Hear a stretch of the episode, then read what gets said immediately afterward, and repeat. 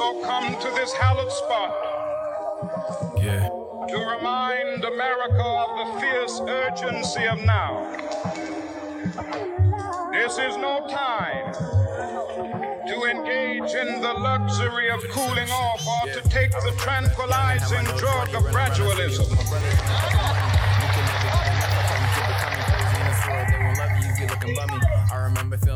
Welcome to episode four of The Urgency of Now. This is an opportunity for folks to connect and have conversations about issues that matter and talk about some of the problems that are happening in society today.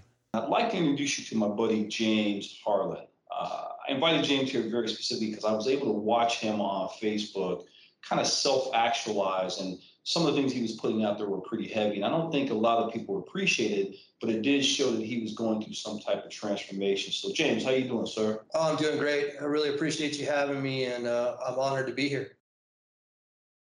Now, I just want to have a just just an open conversation about because I'm sure you had some time to think about it. I think I saw your one of your Facebook posts about three or four weeks ago, and I saw your buddies going in on you. I just like, Oh man, they're tearing me up. yeah, yeah. So I, so I'm sure you've had some time to reflect and think about it. I'm sure you've gotten every meme in sight and every response and every it- really from just a social, economic, political, you know, you name it, everything. What do we need to do to fix this thing, Matt? From your perspective. I think we're doing part of it right now. Uh, getting people together to have conversations about it that may maybe other people can be, can benefit from. Um, there's really no short answer to that question. I don't think. Um, all I can speak about is what can I do. Um, I don't want to speak for other people. I don't want to speak for the people that are hammering me on Facebook because, uh, you know, they have a right to their opinions as well. And frankly, those are the people that we're talking to.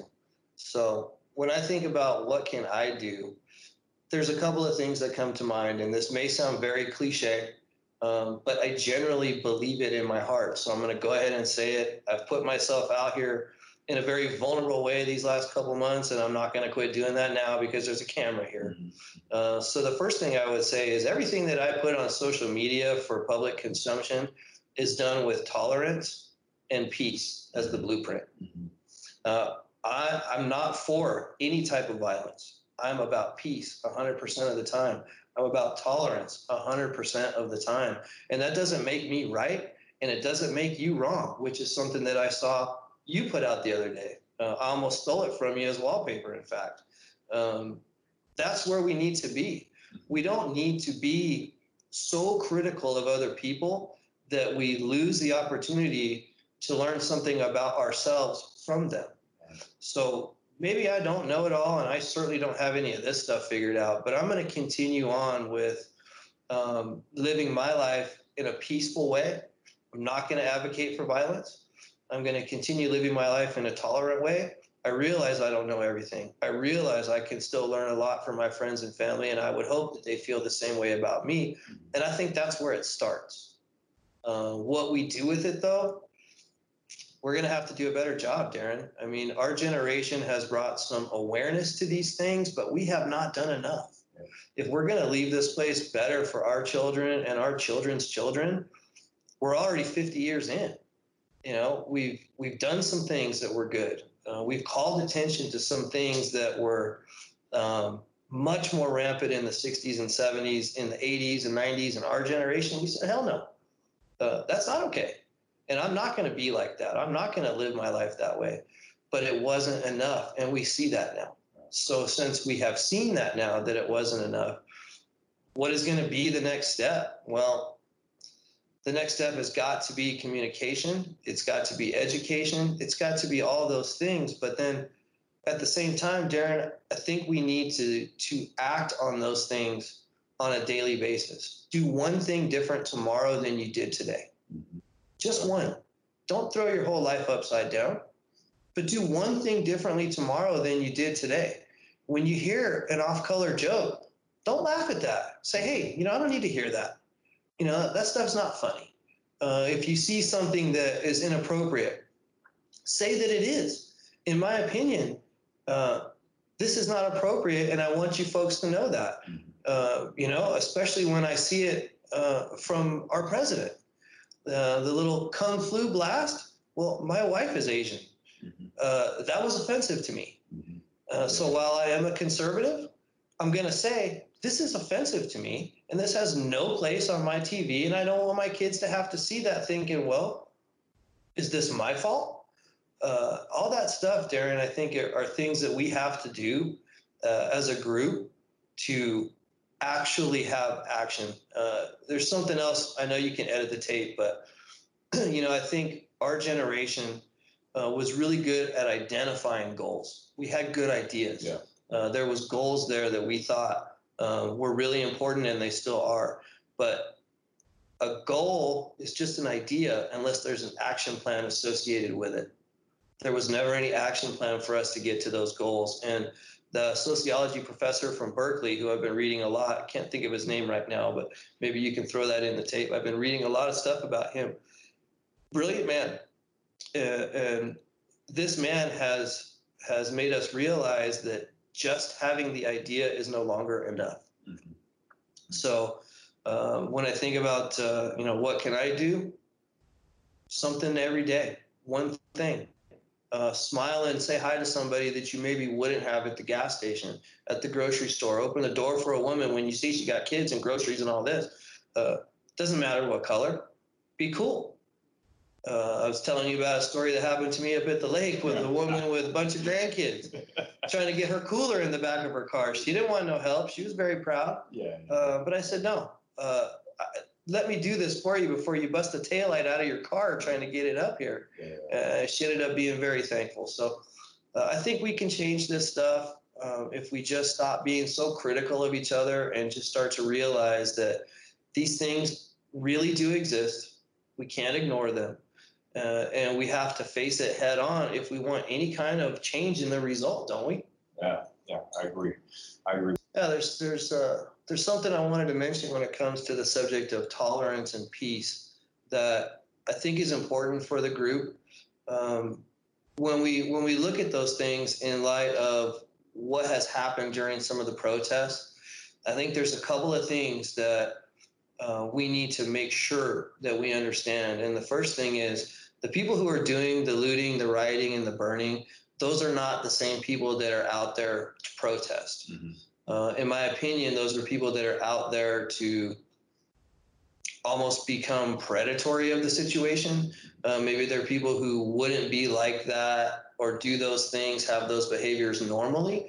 But because the situation becomes available to them, they do uh, make bad decisions. but we can't allow those things that um, are, are not okay with any of us. We can't allow those things to detract from the message of this movement. And the message of this movement movement is noble. It's pure.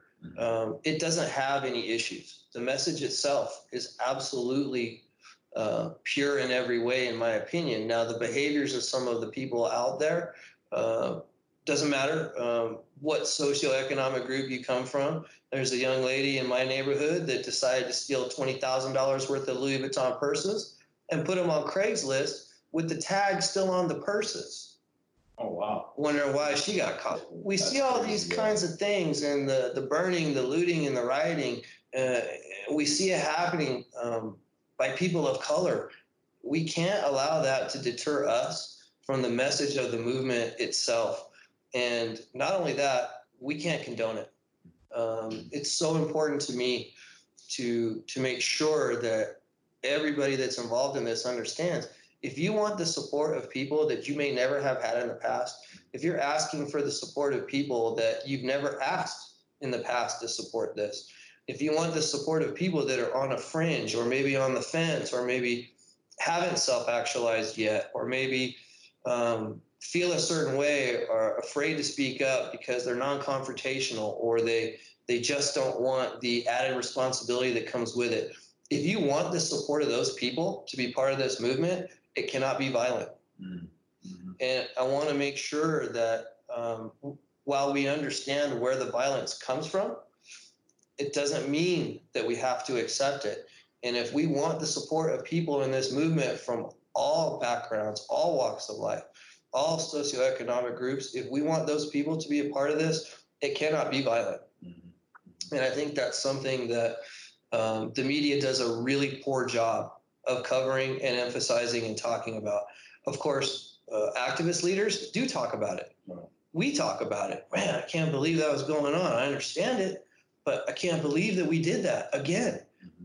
We all talk the same way and look at it the same way. The media doesn't.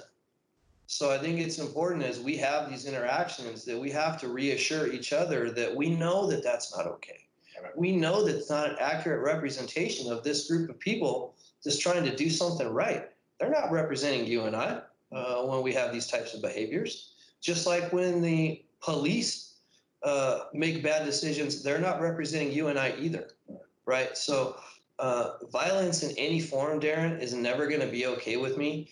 And I really wanted to emphasize that in this episode and um, do with it what you will. Um, but that's something that for me personally, if I'm going to be involved in this, which I plan to be for the rest of my life, it cannot be violent. All right, all right. Thanks, my man. It's always a pleasure talking to you, and I look forward to talking to you again. All right, folks. So that wraps up episode four. Look out for our next episode uh, coming soon. Thank you and have a nice day. We have also come to this hallowed spot. Yeah. To remind America of the fierce urgency of now. This is no time to engage in the luxury of cooling off or to take the tranquilizing drug of gradualism.